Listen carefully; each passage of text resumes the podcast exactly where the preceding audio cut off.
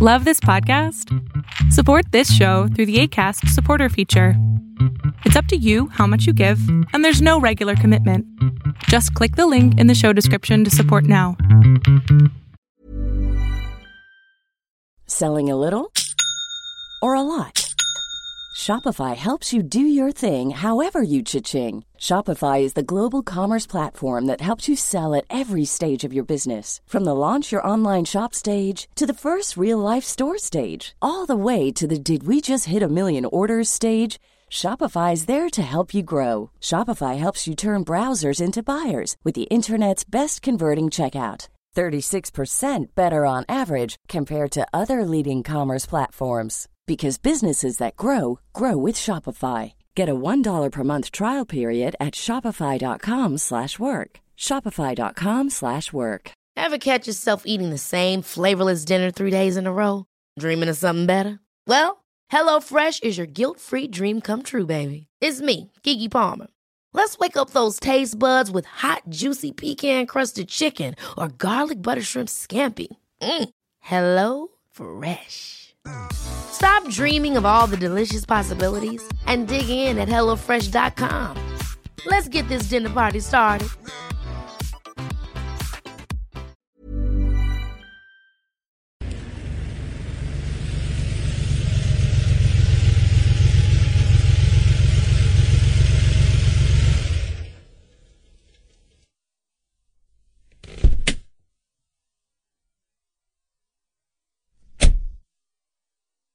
Are you sure you want to stay here? It looks creepy.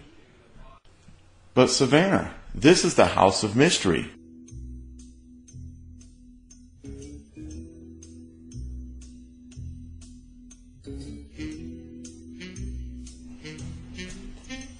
Let's see. The brochure says true crime, conspiracy, alternate history, all rooms right here in the house.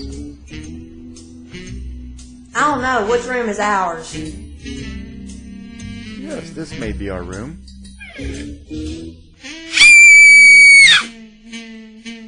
Oh, oh, sorry, ma'am. Obviously, this is not our room.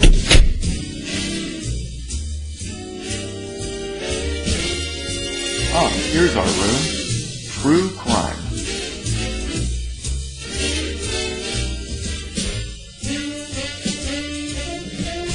You've now entered the House of Mystery on KKNW 1150 AM, Seattle. The best in true crime, conspiracy, and history with Al Warren and Kev Thompson. Welcome back to the House of Mystery on KKNW 1150 AM, Seattle. And I'm your host, Al Warren. And I'm Kev Thompson. There, he's still awake. Okay. Yes. Now, we're having plenty of changes, of course. You know, we've got a few people that we've added to the lineup. And uh, just for interest, because we've been getting a lot of people asking, you know, we've had lots of different guests on, and we talk about, uh, you know, conspiracies a lot. And we've had Roger Stone and all sorts of people through the show. And so now it seems to be a, a popular item. But I wanted to take a um, kind of a more of a scientific point or view toward conspiracies, and I want it to be uh, rational about what we talk about, not like what Alex Jones does. Oh.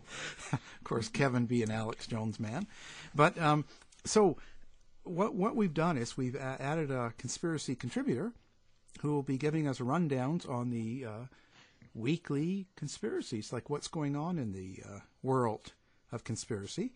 And um, so, joining the team and joining us today will be uh, Joseph Uscinski.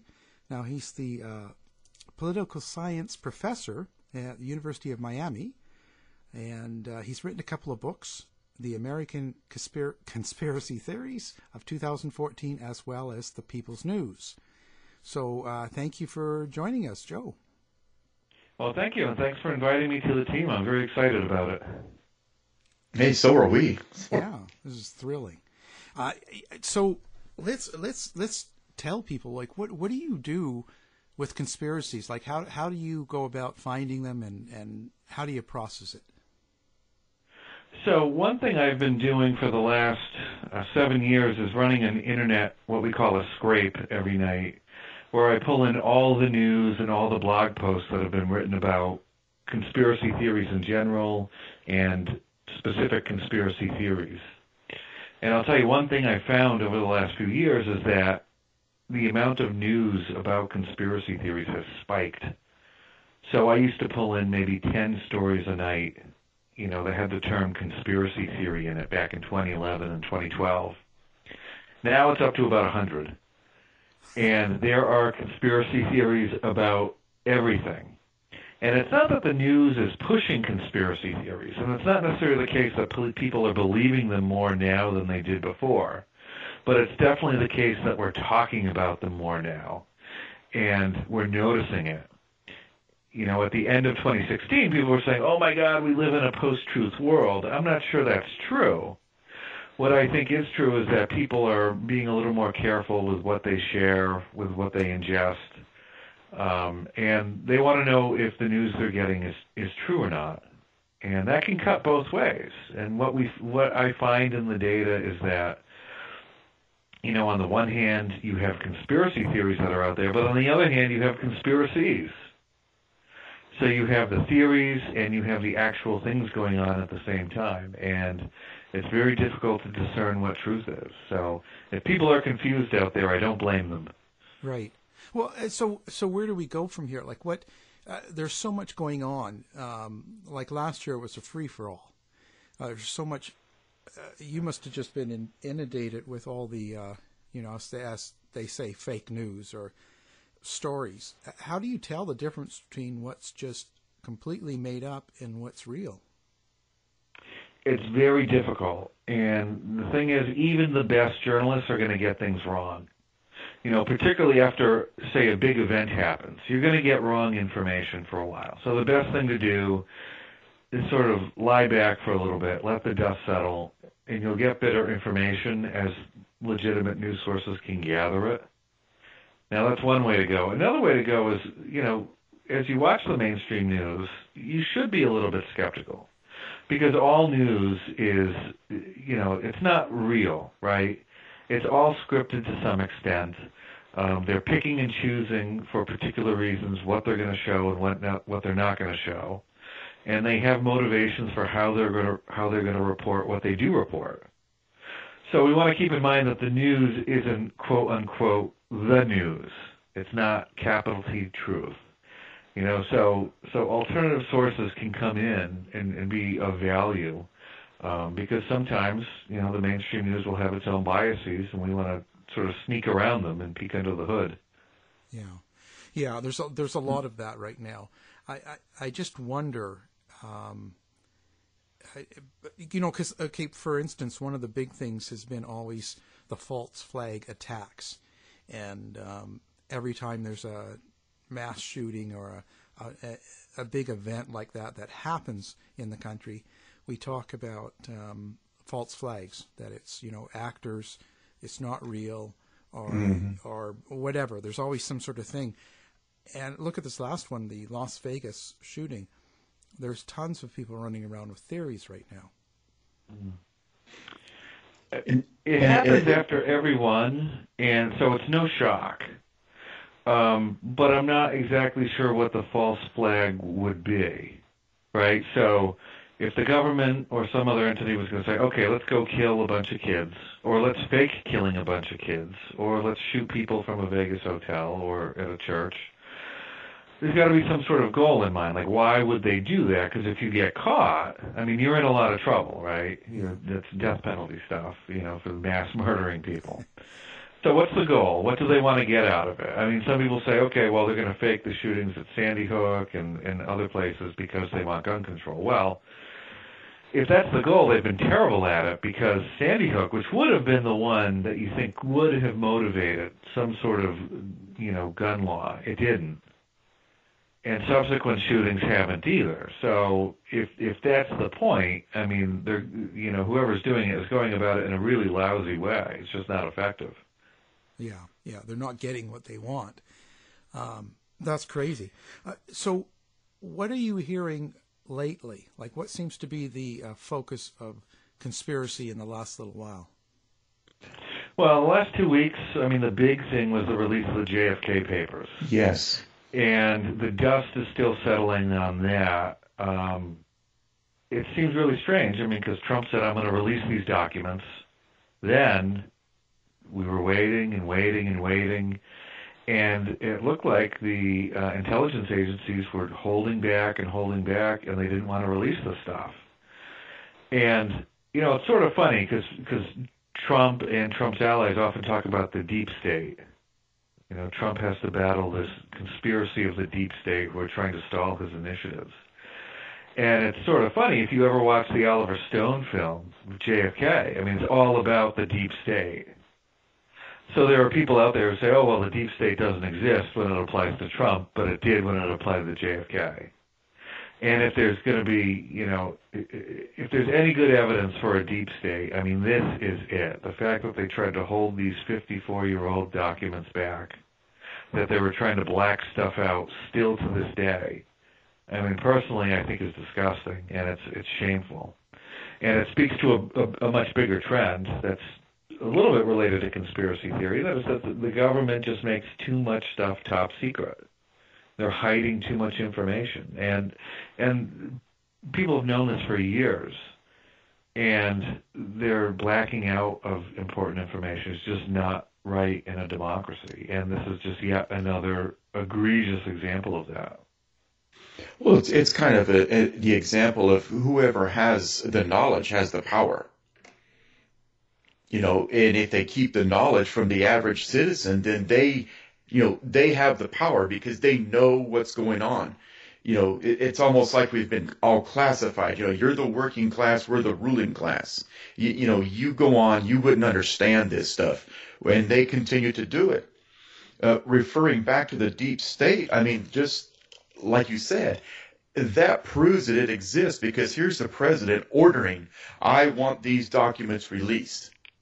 And they're running around pretty much doing whatever they want.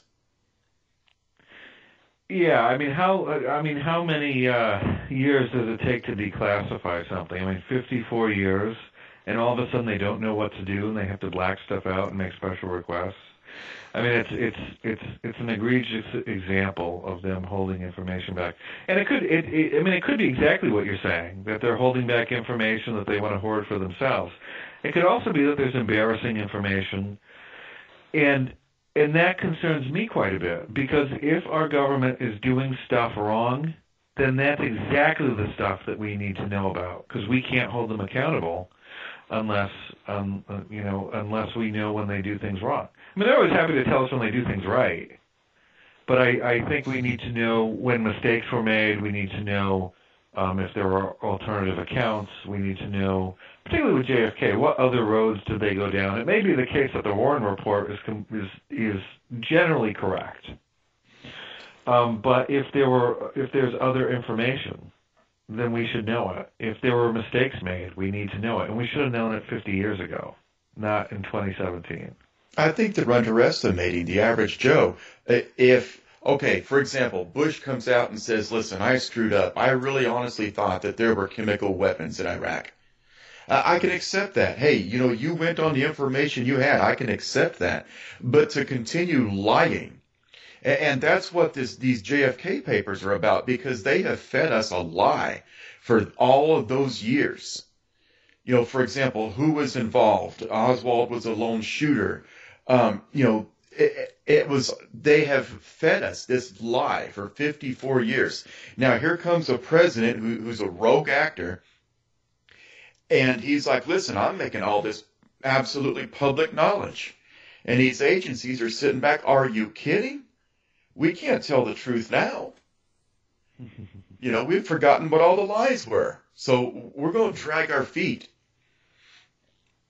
I mean, I think some of the expectations with the papers ran a little bit high. I mean, let's say the CIA, you know, let's say they killed Kennedy, right? They're not going to have a document sitting in a safe for 54 years that says we did it. Yeah.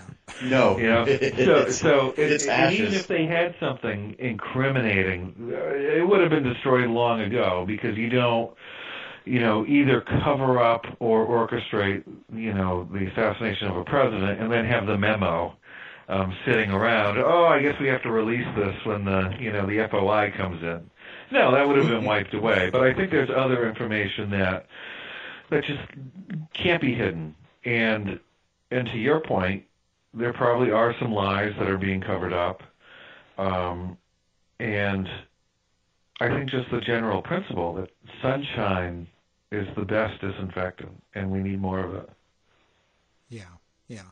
Uh, and so, you know, with things like that, with the JFK and uh, files, and the way conspiracy is thought of, because, uh, like we were talking before, it's pretty negative overall. People don't talk positive about ex- conspiracies of any sort in general. So, but why doesn't it change then? So here's the, the interesting thing: there's a paradox. So most people, or most of the reporting that we see, you know, most mainstream journalists um, are not very kind to conspiracy theories in general. So when they present something that's a conspiracy theory, it's almost always presented negatively. Now, what we find though is that everyone believes in at least one conspiracy theory, and polls suggest that most people believe in a few. Right? Some people believe in a ton. Um, some people believe in only a few. Most people are somewhere in the middle. Now, the interesting thing is that even though we might think conspiracy theory is a bad category, we will believe in a few of our own, but the ones that other people believe in, we think those are the kooky ones. And we give them the bad name. So uh, this is particularly apparent when you look at the partisan media outlets. Um, so the ones that are clearly on the left and right, they'll say, "Oh, the other side has some crazy conspiracy theory," and they're the they're the conspiracy theorists. Meanwhile, they have their own conspiracy theories that they write about as if they were fact, and both sides do that. So it's sort of a, a it's a freighted term, even though everybody partakes in it. Um, and at the same time, we like to point out the other guy as being the nut, even though you know we're we're probably just as guilty as everyone else. Yeah, yeah. I mean, people are using it for um, uh, to take down other people at the same time bring themselves up. Sure, and it's it's not good, and it's it becomes a weaponized term when powerful people use it. So if you accuse the government, say, "Hey, listen, I think that you've done A, B, and C. Can you release the files or or whatever?" And they say, "Well, you're just chasing a conspiracy theory." Yes. Yeah. and and and that's where it gets weaponized, and that's that's a dangerous part where I don't like it, and that's where I wish that, um, you know, a lot of conspiracy theories are wrong, and I understand why it has a negative valence to it, but at the same time, um, I don't like the idea that powerful people can just dismiss any theory that accuses them anytime they want. Yeah, I, I yeah, I, I just wonder. Um, so with the JFK thing, do you think they'll ever really release all of those documents, or will it really matter? Um, I don't know. And if there was anything really valuable, I imagine it would have been destroyed. Um, Exactly. So it and, doesn't. and I just think, I just think whatever's still around, I, I just can't fathom why they're holding it back.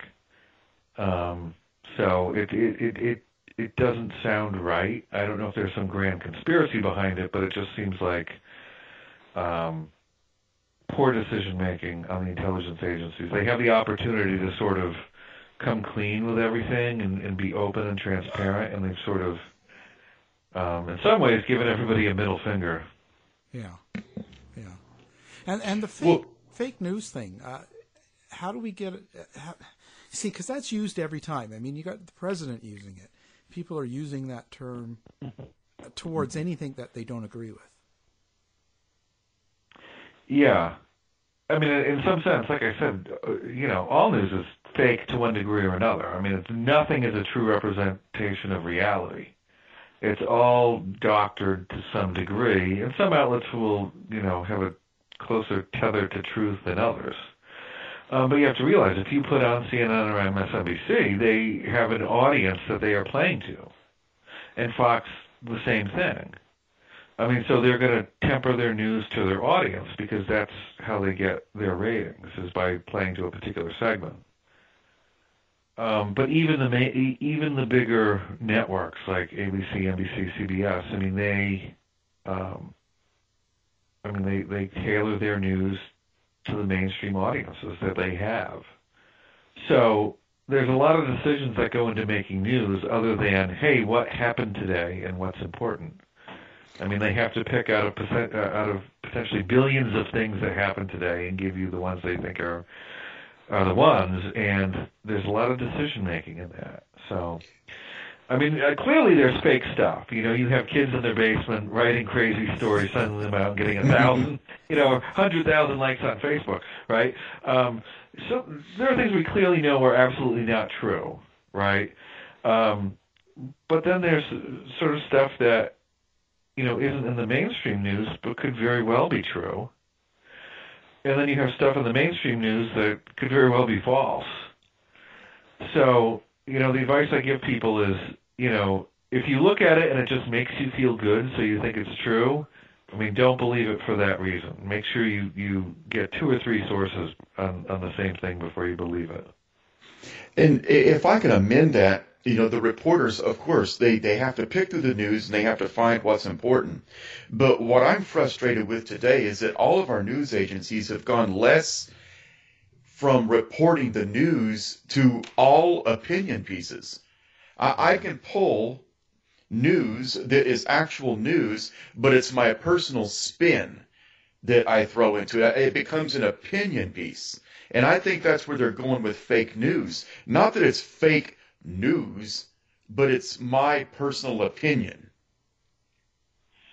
And this is why I don't blame Trump for calling CNN fake news, because a lot of it is just, you know, let's get a bunch of people talking. And none of it is really reporting events. It's just people's opinions about some event. You don't really get more, you don't get deeper than the paving on the driveway in any of the opinions.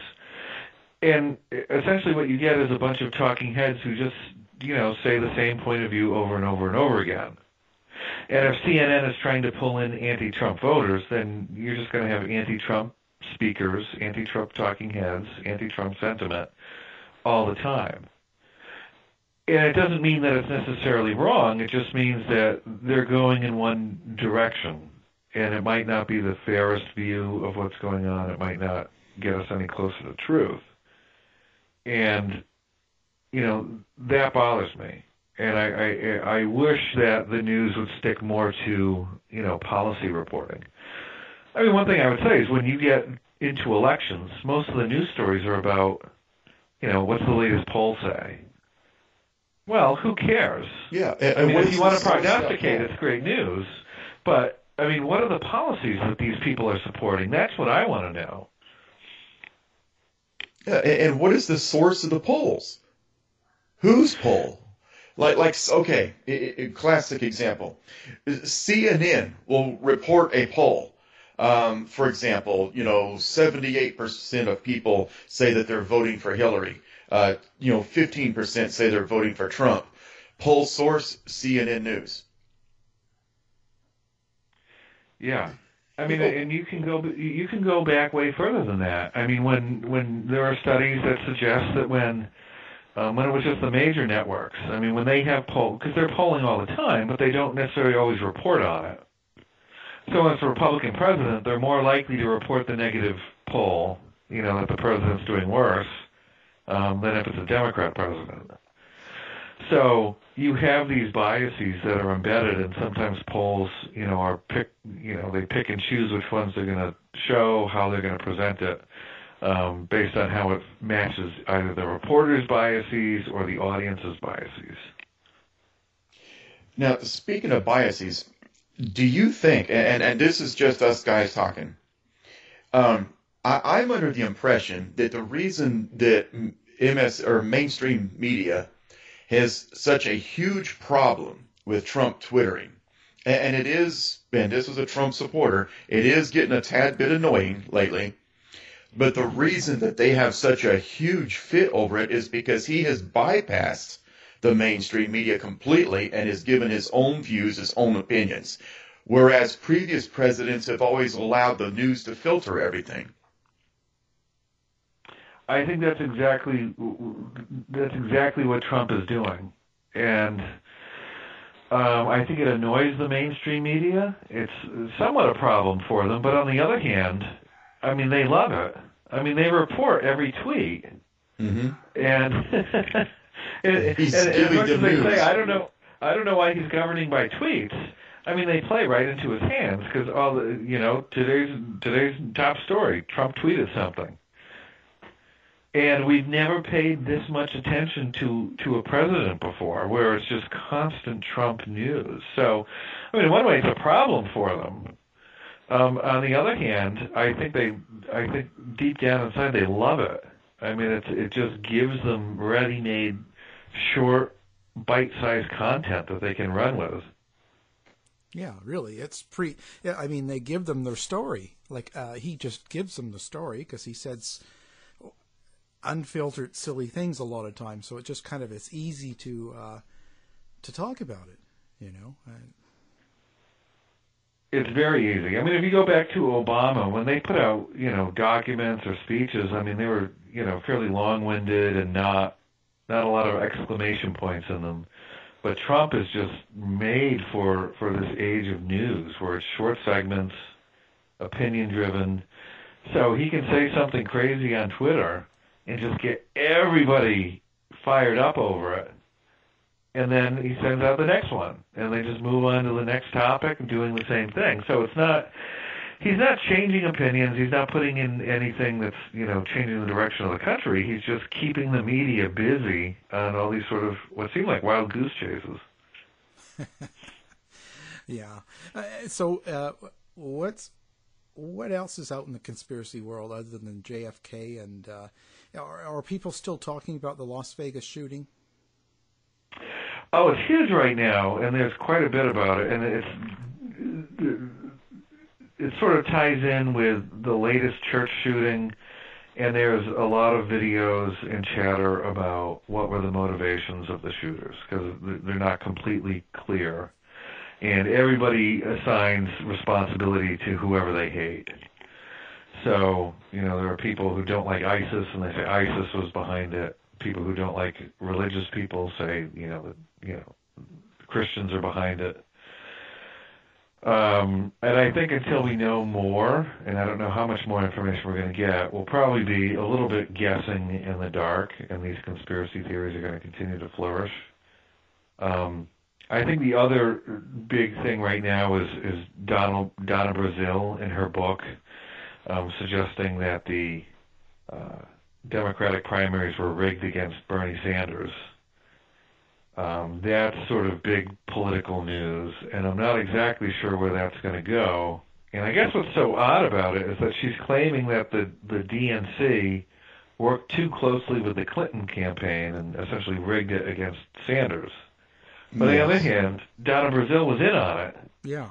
I mean, she she was handing debate questions to the HRC team in advance of the CNN debates, and when she was called on it on live national television, she denied it and lied. Yes. And she said, well, something along the lines of, well, I'm a good Christian and I would never do anything like that. A couple days later, the the emails are out there for everyone to see of her handing the, the the questions over to the Clinton team, and she had to somewhat admit to it.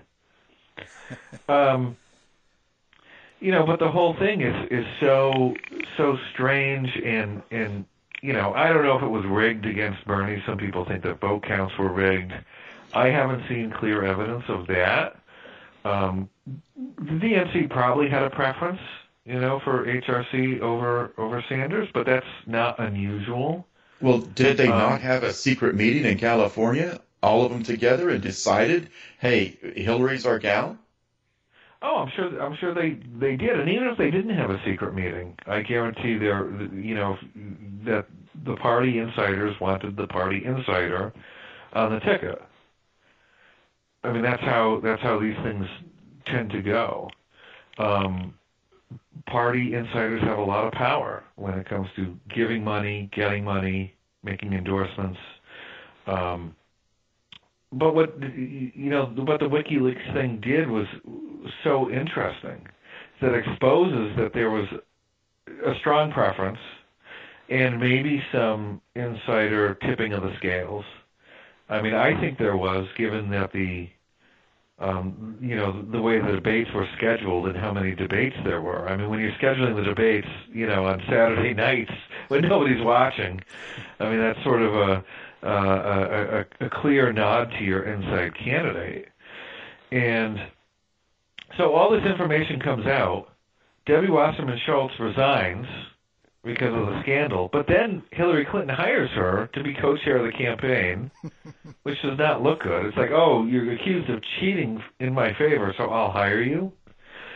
Well, then Donna Brazile, then Donna Brazile steps in to be the new, you know, temporary chair of the DNC. She had been cheating in favor of, of Hillary Clinton, but now she says um, that it was rigged, and she's going to expose all the rigging. yeah, you can't win. I, I, but you know, the thing is, I think all that is probably pretty true. But I think it goes on both parties. I don't think it's just. I'm not surprised by it, but it wouldn't surprise me if. Hey, I'm Ryan Reynolds. Recently, I asked Mint Mobile's legal team if big wireless companies are allowed to raise prices due to inflation. They said yes. And then when I asked if raising prices technically violates those onerous two-year contracts, they said, "What the f*** are you talking about? You insane Hollywood ass." So to recap, we're cutting the price of Mint Unlimited from $30 a month to just $15 a month. Give it a try at mintmobile.com slash switch. $45 up front for three months plus taxes and fees. Promo for new customers for limited time. Unlimited more than 40 gigabytes per month. Slows. Full terms at mintmobile.com. How would you like to look five years younger? In a clinical study, people that had volume added with Juvederm Voluma XC in the cheeks perceived themselves as looking five years younger at six months after treatment. Look younger, feel like you. Add volume for lift and contour in the cheeks with Juvederm Voluma XC. Reverse signs of aging by adding volume to smooth laugh lines with Juvederm Vollure XC. For important safety information and to find a licensed specialist, visit juvederm.com. That's J U V E D E R M.com. Not for people with severe allergic reactions, allergies to lidocaine, or the proteins used in Juvederm. Common side effects include injection site redness, swelling, pain, tenderness, firmness, lumps, bumps, bruising, discoloration, or itching. There's a risk of unintentional injection into a blood vessel, which can cause vision abnormalities, blindness, stroke, temporary scabs, or scarring. Talk to a licensed specialist to find out if it's right for you. Ever catch yourself eating the same flavorless dinner three days in a row? Dreaming of something better? Well, HelloFresh is your guilt free dream come true, baby. It's me, Keke Palmer. Let's wake up those taste buds with hot, juicy pecan crusted chicken or garlic butter shrimp scampi. Mm. Hello Fresh. Stop dreaming of all the delicious possibilities and dig in at HelloFresh.com. Let's get this dinner party started. There's never been a faster or easier way to start your weight loss journey than with PlushCare. PlushCare accepts most insurance plans and gives you online access to board-certified physicians who can prescribe FDA-approved weight loss medications like Wegovy and Zepbound for those who qualify. Take charge of your health and speak with a board-certified physician about a weight loss plan that's right for you. Get started today at plushcare.com slash weight loss. That's plushcare.com slash weight loss. plushcare.com slash weight loss. Uh, the Republican side was doing the same thing. Well, here he, here's the thing: parties try to, and there's a great book called "The Party Decides," and and what it shows is is that even though we like to think that that it's the voters who are picking the candidates in the primaries, it's sort of an illusion. I mean, it's obviously true the votes count and they matter, but the party insiders are the ones who are able to confer, you know, media coverage, money, endorsements, and it's those big things that almost always um, get the person, you know, the nomination. So parties tend to pick who they want on uh, on the ticket. It's not left totally to the voters, you know. But the exception to the rule here was Trump. I mean, the party insiders did not want Trump, um, but the voters picked him, um, at least by you know with a plurality um, over the you know pretty much the objections of the entire party. I mean, Trump had almost no endorsements, no newspaper endorsements. Um, he didn't have a lot of party support throughout the primaries, and um, he was able to pull it out just because the voters wanted him. Well, that kind of speaks, you know, to the American attitude uh, that we don't trust our government. We we don't like, you know, what's going on, and they continue to play by the same playbook. We're we're we're, we're tired of it. We're we're sick of it. Well, uh, it, this is the this is the um, mantra of both the Sanders and Trump campaigns, and they went after uh, people with that viewpoint, right? Both Sanders and Trump got about 40% of their respective parties. Um, the the establishment vote was about 50 to 60 percent in both parties. So HRC got you know 60 percent almost. The other 20 some odd candidates on the Republican side got about 60 percent. Trump got 40. Uh, but both both candidates, Sanders and Trump, were after the people who, um, I mean, on one hand, we can call it conspiracy theory, but on the other hand, you could say they have a deep distrust of of the institutions, the parties, and that's why they were picking outsider candidates. I mean, Sanders isn't really a Democrat; he's something fairly different. And Trump was really not a Republican; he really wasn't even a politician. So you have this rejection of, of, of the mainstream party line with those two candidates for for similar reasons, um, but slightly different reasons. I mean, Trump, you know, if you boil all of his conspiracy rhetoric down to one thing, it's that you know political elites have sold out regular Americans in favor of foreign elites and in favor of foreign interests. For Sanders, it was political elites have sold out regular Americans in favor of economic elites. So it's a similar message, uh, Both a are- slightly both- both are slightly different twist. Yeah, both. But what both are pointing to is, you know, should we be trusting, you know, our ruling elites or not? And and that's that's what sort of fueled that support. Now, now here's a curiosity question because we've been talking an awful lot about about politics and, and elites, elites, elites. And one of my fantasies, this is just a fantasy, so y'all prepare yourself. well, not that kind of fantasy, but, but we'll talk about that. You're gonna on get us in trouble with the FCC. which is another agency we don't need. But anyways, Yeah.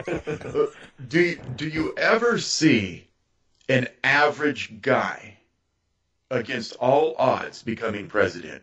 Just a, an average, like a, a plumber, a cable installer, an electrician, uh, you know, a, a home builder, a, a cop. You know, just an average guy beating all the odds and eventually becoming president with, without all this crap. No, and there, but we shouldn't expect, you know, a random person to become president. And I'm not necessarily sure we would always want that. I mean, do we want people who have some political experience before they become president? I mean, that's a, that, that's an important question. That's an open question. Um, do you, you know, would you prefer a president who had been governor of a of a state prior to taking office? You know, would you prefer somebody who had had some job in government before you know becoming president? I mean, those are open questions. You know, you go to the other end though, too, right? Do you want someone to be president who spent their entire life, you know, inside the deep state, Exactly. and and you know, their entire life, yeah, their entire life just running campaigns or, you know, making too many promises and getting too much baggage. You know, so there's two there's two ends, right? Um, but it's an open question because um, we've never really had a president who's had no political experience, right? Trump is really the first. So, I mean, if you go back over the last hundred years or so and you compare the experiences that presidents have had to, you know, a measure of their performance, what you find is that people who've been governor of big states tend to perform better. as president, and it makes sense, right? Because you know you've sort of already done the job. You've been managing a big, you know, a big government. Stepping into the presidency, you know, is is obviously different, but it, it, it requires a lot of the same skills. You know, so so with, you know, so I understand what you're saying. We, you know, sh- should we have more regular people? And and what I would say is, I think experience in the presidency is probably a good thing. I think where we want more average people is definitely in Congress and most certainly in the Senate. Um, you know, because I look at, at some of these people who are, you know, 80 years old, they've been there for 30 or 40 years, and it's just like, do we really need you to be there? Can we get someone else? Is there no one else in your state? Your I mean, John Maxine- yeah, McCain- your your Maxine I mean, John Waters, McCain- your John McCain's, your Nancy Pelosi's. Mean, John Um, McCain's an American hero, but at the point where you're having brain surgery, um, can't he step aside and let someone else do the job? Why does he have to hold on to it? Yeah, you've you've been there forever. You've done your job. You've made your mark. You know, please go away. And this, and I'm from Arizona.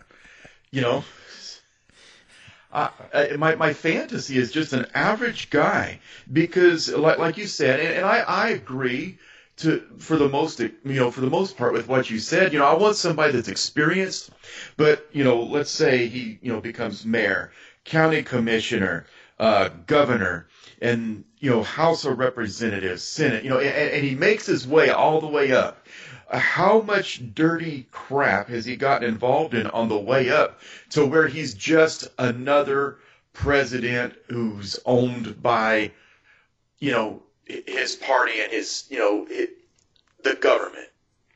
I mm-hmm. want an average Joe in there that, that hasn't been, you know, sullied and, and hasn't been dirtied and is able to make common sense decisions.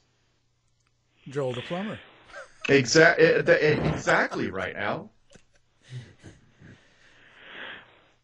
you know it's it's tough because there's another end to this too and that is like your your what your argument is saying is that well you know the environment once you put a person into that political environment and they stay there too long it's going to sully them and that's probably true on the other hand there's there's an ethical issue i mean some people are more ethical than others so you know, if you have a person who you think would be sullied in it if they stay there too long, well, do you really want them in the presidency? You know, if you only have them in politics for a little while.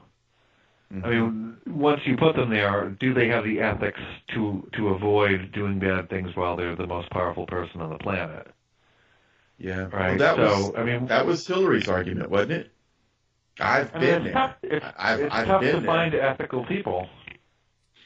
You know, Um, Trump doesn't have any experience. I've been there. You know, I was first lady of Arkansas, and I did this and I did this, and oh, by the way, I ain't by no means tired.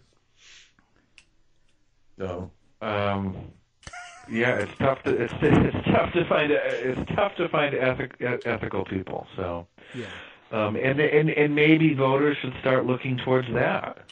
Say we want someone who's smart and who has strong ethics and can show it, um, rather than someone who talks like me or looks like me or, or who's from a state that I like or you know says two or three things that that make me feel good. You know, maybe we should be peering under the hood a little bit and see what's this what's this person made of. Yeah, I, I think the focus has to go back on uh, putting people in that um, are educated or you know experienced in some some aspect, and uh, you know people in charge of agencies should be uh, represented of that agency. You know they should understand it. And uh, you know, another thing too is as much I want to see more regular people going through the house. I want to see more turnover. Um, it's tough to get it. I also want to see more expertise so that the people who are making laws and passing laws know what they're passing and aren't getting, you know, essentially manipulated by party insiders or interest groups or lobbyists. I want people to, to have a pretty good understanding that when they pass a law, they'll know what the intended effects and what the unintended side effects are going to be. Yeah, yeah. I, I think that's sort of was what I was aiming at. I think that uh, um, it, it's important that the people that are running certain sections of the government understand what they're running. Um, and Taylor Swift was accused of being a Nazi this week too. How's that for a left turn? Holy cow! Dang. Poor Taylor. Well, how did she get involved with being a Nazi? Well, they Oh. say that there are in her new song. They think that there are some lyrics that are supportive of white supremacy, and some people are, are saying this, and and her her team is vehemently denying this um, for obvious reasons. Um, but they think that she either might have Nazi sympathies or be some secretive member of the alt right. Well, there we go. I knew it. Those are the those are the new terms. Racist kind of wore out, so now it's you're a Nazi or you're a Russian. Yeah. Yes, Russian. I, I, Now I I have used Russian dressing in the past, so Yeah. hope they don't find out. Yeah. Well, it just never ends. I guess there's a lot of stuff about um, the Russian um, Russian gate or whatever you want to call it. Um, Ruski Gate. Ruski gate. How do you, again? Because there's so many stories. Obviously, there's some issues because uh, they passed down some. Uh, you know, they've got some people uh, charged now, so there's something going on. But um, you know, how how do we determine again? Like I, I- hear a lot of stories. Um, we do we really know what what went on, or I, I don't think so, and I think we need to be really, really careful with this because I mean a grand jury indictment doesn't mean that much. It means they have some evidence.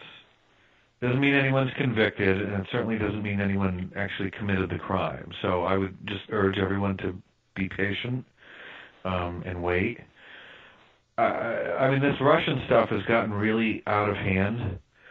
Um, you know, a, a- theory that I that I push is that conspiracy theories are for losers, and after the election, the Democrats were the big losers.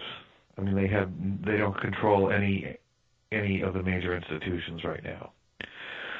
So, what polls showed us just a few weeks after the election, even though Democrats were so strident going into you know November, saying there will be no rigging, such a thing does not exist. um, after the election, you know, polls show that 50% of Democrats believe that Putin had rigged the voting machines, even though there was no evidence of that. So they thought they had been cheated, and they raised eight million dollars. Um, Jill Stein, the Yes. Green Party candidate, um, raised eight million dollars to do a recount, and they had the support of the HRC team. Um, that went nowhere, uh, and and now it's sort of eaten itself because now Jill Stein is being accused of being a Russian agent too. even though Yes. she even though she tried to uncover you know supposed Russian meddling. Um, the reports put out by the intelligence agencies following the the um, the election, I mean, they said there was Russian interference, and popularly people said, "Oh, the Russians hacked the election." I mean, that doesn't really mean anything. There was no such thing as hacking an election. Um, if you say they hacked voting machines, well, then you have to show evidence of that, but there's none. And you know, some of the reports put out, you know, by the government said, "Oh, well, um, RT, the channel RT, was, uh, you know, a pawn of Putin," which is probably true. Oh, it- Um, it's but then they times. What do you expect? yeah, yeah, and then and then they but they went further and they said, well, because they they uh, featured a debate between or they featured uh, Gary Johnson and Jill Stein, this is sowing uh, um, bad feelings towards the party system, and and therefore this shows Russian interference. I mean, I thought that was that was ridiculous because the mainstream channels had Gary Johnson and Jill Stein on, and all the channels should be putting Gary Johnson and Jill Stein on. I mean, that's having alternative candidates is a very important part of democracy, and to say that's part of some hack, I mean, just makes me think that there's just some sort of establishment, you know, bias in the. Yeah, you're you're not in our club.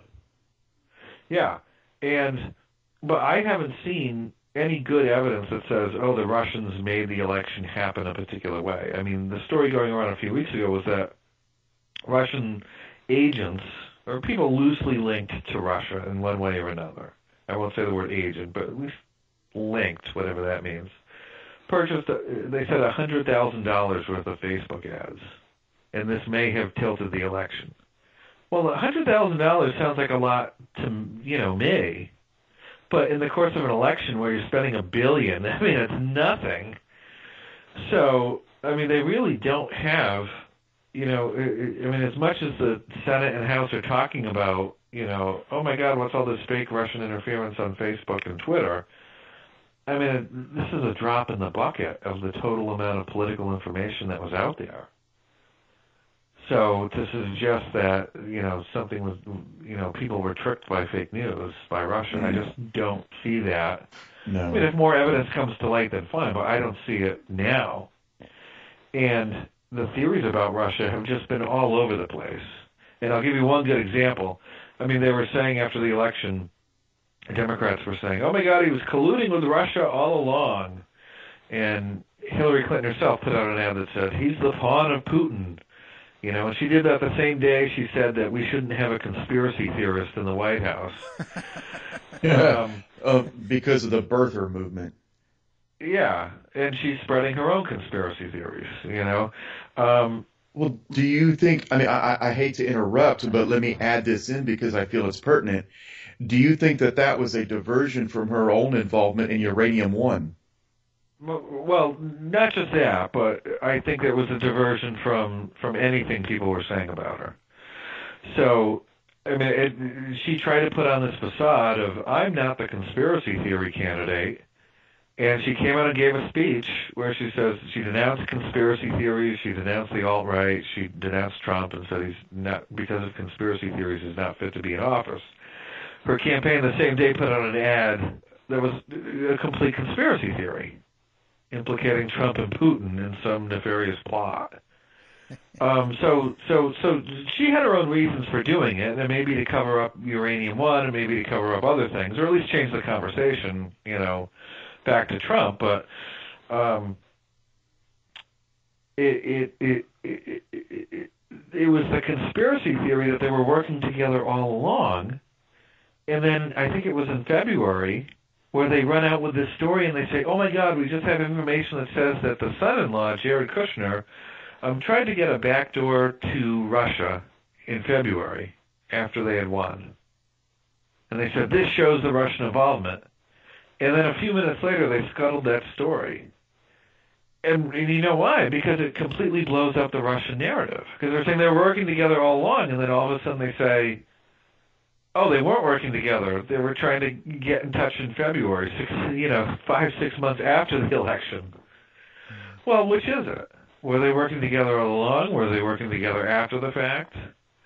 You know, so the, there is no clear accusation or theory that they're pushing. They're just pushing, you know, this sort of crazed. You know, I listened to Rosie O'Donnell on Howard Stern the other day. Oh, so did oh wow! Oh, geez. He was in Trump was installed by Putin, and if he was drowning, I'd let him die. You know. So. you shame on both of you. Oh, you got to listen to everything. That's how you get. I know. I'm just playing. Actually, but, uh, you know, and speaking of that too, you know, with the Rand Paul attack in his while he was cutting his lawn, that's what you know. People were phoning into Howard Stern already, saying that uh, they figured he was sleeping with some woman and that's oh, for crying out loud! That's why he got attacked. And it's like there's they they say it with no information. They just sort of say that's how I feel. I feel he was sleeping with someone. That's why he got attacked. Right. E- even though the man that did the assault said that it was over property lines, yeah. which is a fairly common argument against any, you know, with with any neighborhood guy. You know, my neighbor, I could have an argument because I put a fence maybe on his property or something. You know, it's just foolishness. It goes beyond conspiracy to just foolishness. Yeah, and I think a good thing for people to do is wait for for information to come out from a handful of sources before they jump to, um, you know, don't find out what's going on in politics from the people who call into the Stern Show. Would be a good rule. oh, oh no, really? I heard it. That's what people say. My sources, you know. My high level sources. Yeah, and I hear Hitler's coming back at 128. Oh, I heard that too. And you know, it's never gone away that he escaped to either Argentina or to the South Pole. And there's a lot of theories that the Nazis have been hiding out on the South Pole waiting to make their comeback. Well, how Now, what- if the world's flat? Ah, touche, touche. But what makes that so impossible that Hitler may still be alive?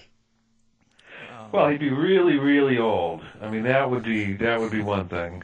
But not with all the super drugs and all the technology that they had. You know, I guess if they could freeze you, I guess if you go to the South Pole, they could just freeze you and unfreeze you when you're ready. That's right. What if, what about just his brain, like Disney? Hitler's brain is alive inside of a jar. That's a serious I- question. You chuckle, but I heard it. Well, I'm a, I- I I'm a- it. since you mentioned Disney, I have to tell you I'm a Disney file, because I'm a Florida resident. I get to go on the cheap, so I go all the time, and I've had it in my head for decades. And I just every time I go, I always think, you know, when they the have the ponds and the beautiful. I always think that the brain is somewhere frozen underneath in the park. it, it's in the castle. Yeah, It's still giving orders. yeah, no doubt. Now, um, a serious question b- b- before we, we let you go. A serious question because um, I- I'm excited about the release of the JFK papers. I'm skeptical because they drug their feet for so long that I'm wondering if this is really the real papers that we're looking at. And if Trump did this, would they trust him with any knowledge of Area 51? Hmm. You know, hey, you Um, released the JFK, we're not showing you Area 51 because I personally, coming from Arizona, I'm a believer of Area 51 because I have not been there, but I have seen it or looked at it. Yeah, you chuckle Um, out. the real question here's here's the real question you're asking right now. That's an important one. Is is is what does the deep state know, and what are they not sharing? And I think it goes beyond just the just the things you mentioned. I, I you know you have these big entrenched interests in the government who have been there a very long time, and some of the things they may have been up to, maybe they're covering up, maybe they have nefarious activities, maybe they have activities that aren't necessarily nefarious, but they just don't want people to know about. How much information is getting up to Trump? That's an important question. How much information is getting out to Congress? Um, you know, an example I give is, you know, with the with the um, the wiretapping and the and the watching the phone calls and, and the emails. How much power did we give to the government to do this snooping after 9/11? And are they being honest about what they're doing? I mean, the revelations from from Snowden and WikiLeaks and the fact that the you know the CIA couldn't be quite honest of, about what they were collecting and what they weren't, or the NSA couldn't be honest about what they were collecting and weren't collecting. Um, I mean, that's what concerns me. And uh, maybe the president knows, maybe he doesn't know, but um, I would like to know. Well, hell, so would I. Um, I, I know I said that was going to be my last question, Joe, but I mean, you are absolutely fascinating. Please just indulge me one more question because you brought it up. That you started this. Um, WikiLeaks. Uh-huh. As as an average Joe and and a, a rabid listener of talk radio, I hear WikiLeaks. I mean, WikiLeaks is now a household word. Where once you you'd not know what it was. I personally, Kevin, want to believe that all the WikiLeaks are true. That Julian Assange has got is sitting on this mountain of information that we need to know. But I'm starting to get skeptical. How authentic do you really think the WikiLeaks are? I, you know what? Th- they're as authentic as the last document dump, right? and I think he's done a really good job verifying what he has. And I'm I'm not aware of anything that's been shown to be a fake that he's done that he's released. And I think him and his team are pretty careful. So I I, I have a lot of trust in it. I guess where I would be skeptical is, you know, there are only certain things that are going to get leaked at certain times by certain agents, right? Um, so it's not like we're getting leaks from both sides equally. You know, we're getting particular things at particular times. So I always wonder what the motivations are of the people who are snatching the stuff or leaking the stuff. Um, but but I, I think Assange has done a good job of of of vetting the information he gets. Yeah, just he's selective of what he puts out. Yeah. Oh, I'm sure. I'm sure he gets a lot more than he than he releases. Um, but I, I, I mean, my feeling is, I think, like Assange and Snowden, I think they're doing us a service because I think sunshine is a good thing. But at, at the same time, I mean, it, it's extremely encouraging and, and it's exciting. You know, what, what is Julian sitting on that we don't know yet? But at the same time, what scares me is that means that our government, that we're trusting our lives, our families, uh, we, I live here. I've got no choice but to put my trust in a government that can't keep a damn secret to save their life. Well, it's a, it's a, it's sort it's sort of a weird catch twenty two, right? You want the government to keep secrets, but you want them to release everything that you want to know, right? Ah, touche. So you're sort of, you're sort of putting power in their hand to one keep secrets and decide what secrets to keep, and that's a lot of power. So I, I what the reason I like the WikiLeaks is because I don't while I want the government to be able to keep secrets, I'm skeptical at what their choice of secrets is. And they try to keep too many secrets. So I think, you know, WikiLeaks does us a service by um, sort of releasing some of those things and letting us know what's going on. So having said that, let me put you on the spot. Snowden, is Snowden traitor or patriot?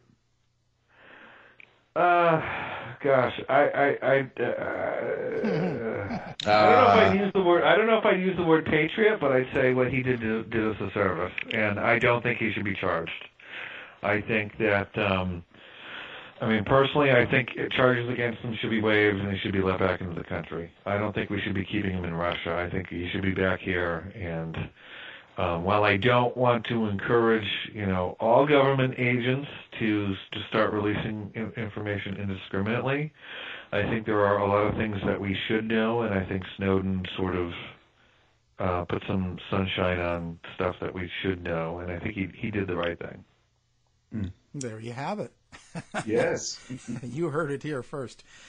Okay, we're going to wrap up this hour, and. Uh, again, joining us was uh, Joseph Uscinski, and he's our uh, new contributor for Conspiracy, and you'll be hearing from him more regularly. Thanks for joining us today. Thank you so much, Joe. Thank you. Thanks, guys. To find out more about our show, guests, or listen to a previous show, visit our website at www.somethingweirdmedia.com.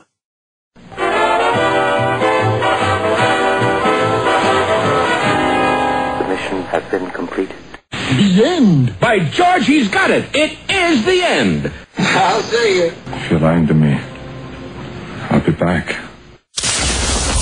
This has been a production of Something Weird Media.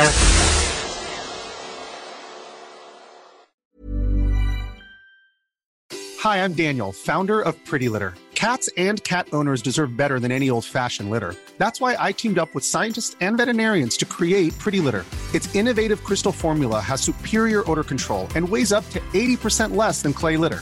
Pretty Litter even monitors health by changing colors to help detect early signs of potential illness. It's the world's smartest kitty litter. Go to prettylitter.com and use code ACAST for 20% off your first order and a free cat toy. Terms and conditions apply. See site for details. Ever catch yourself eating the same flavorless dinner three days in a row? Dreaming of something better? Well, HelloFresh is your guilt free dream come true, baby. It's me, Keke Palmer. Let's wake up those taste buds with hot, juicy pecan crusted chicken or garlic butter shrimp scampi. Mm. Hello Fresh. Stop dreaming of all the delicious possibilities and dig in at HelloFresh.com. Let's get this dinner party started. Hey, it's Paige DeSorbo from Giggly Squad. High quality fashion without the price tag. Say hello to Quince. I'm snagging high-end essentials like cozy cashmere sweaters, sleek leather jackets, fine jewelry, and so much more. With Quince being 50 to 80% less than similar brands. And they partner with factories that prioritize safe, ethical, and responsible manufacturing. I love that. Luxury quality within reach. Go to quince.com slash style to get free shipping and 365 day returns on your next order. Quince.com slash style. You've been listening to the House of Mystery radio show. To find out more about our guests, hosts, or shows, go to www.houseofmystery.com. Show's over for now. Was it as good for you as it was for me? Well, good night. This has been a production of Something Weird Media. I'll be back.